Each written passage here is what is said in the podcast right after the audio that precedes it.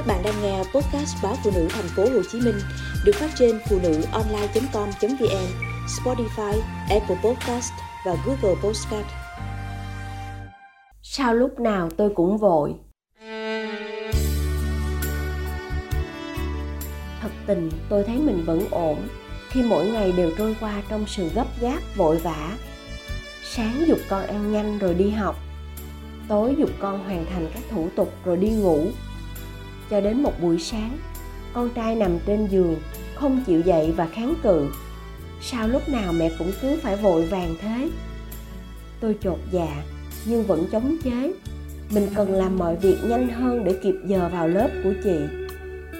Lần trước, vì con ăn chậm mà chị muộn giờ, cả lớp xuống sân thể dục rồi. Làm chị phải đi tìm mãi đấy. Thằng con lại chỉ buông lời vô tâm. Cho chị muộn luôn đi câu nói của con khiến tôi giật mình.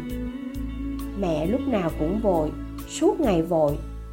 Tôi nhận ra việc suốt ngày dục con ăn nhanh, lấy ba lô nhanh, bước đi nhanh của con. Dù có hiệu quả vào lúc ấy, nhưng cuối cùng đã chẳng có tác dụng gì. Tôi đã nghĩ những lời hối thúc như, vì con mà mẹ muộn giờ làm chị em muộn giờ học, có lẽ sẽ thúc đẩy được tính trách nhiệm trong con khiến con vì thế mà có ý thức nhanh hơn. Nhưng ngược lại, con chỉ thấy mình vì người khác mà luôn phải vội vã, tức tối.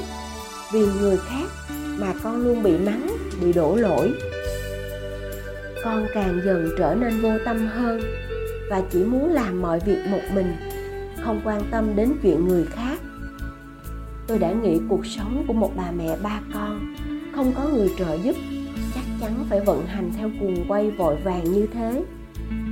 Nếu một buổi sáng không nói câu nhanh lên đi, hay chỉ trích, sao con lúc nào cũng gây rối, cũng lề mề thế?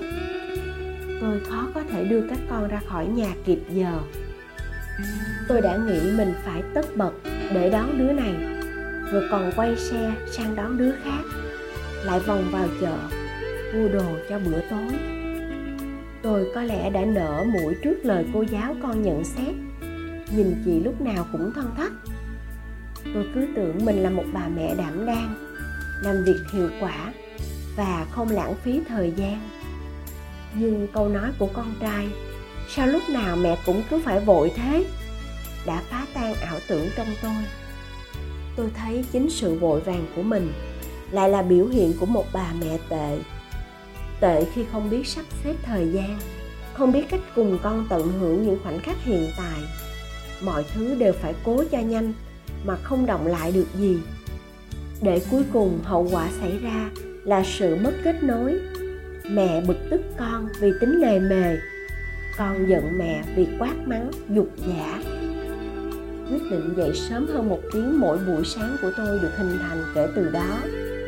Những ngày đầu, tôi thấy mình thật khó khó để ra khỏi chăn ấm nệm êm. Nhưng chuông điện thoại đặt ở phòng bên cạnh kêu to, khiến tôi phải dậy tắt. Bước được xuống giường khoảng 3 ngày là tôi thấy mình thành công.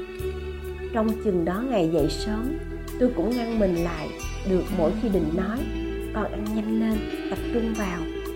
Và nhìn đồng hồ thấy vẫn thoải mái thời gian. Dậy sớm chuẩn bị đồ ăn sáng, giúp con soát lại đồ đạc và gọi con dậy sớm hơn 30 phút để thoải mái cho bữa sáng. Lỡ con quên gì hay muốn chọn cho con được một bộ đồ yêu thích ướm vào đôi giày đôi dép con ưng cũng không sao cả. Tôi cũng thấy hứng khởi hơn khi được dậy sớm ngắm trời dần sáng, tưới cây và có thể chuẩn bị bữa sáng trong sự thảnh thơi. Ngày mới bắt đầu dễ chịu như vậy, nên buổi tối cũng kết thúc êm dịu hơn.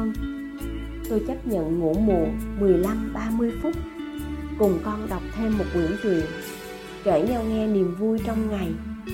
Và tôi nhận ra, đâu phải cứ nói, ngủ nhanh đi, mai còn dậy sớm đi học là tốt đâu. Thực hành sống chậm hơn, dù thi thoảng vẫn quên và dục con nhanh lên đi theo phản xạ. Nhưng rồi tôi thấy mình đã có thể kiểm soát cuộc sống tốt hơn bớt đi thời gian tán gẫu vô bổ. Chỉ tập trung làm cho xong việc, sẵn một quyển sách bên cạnh để muốn giải trí đã có thứ hữu ích sẵn sàng.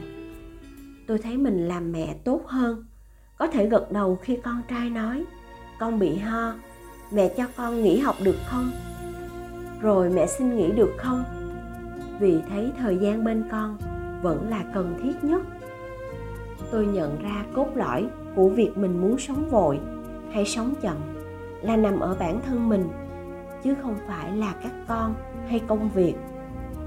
Tôi hoàn toàn có quyền lựa chọn, và khi đã lựa chọn, chỉ cần ưu tiên tập trung mọi thứ vào đó. Không sao nhãn là sẽ thành công. Đừng đổ lỗi các con khiến mình vội vàng, gấp gáp. Sống chậm lại sẽ thấy con đường làm mẹ dễ bước hơn nhiều.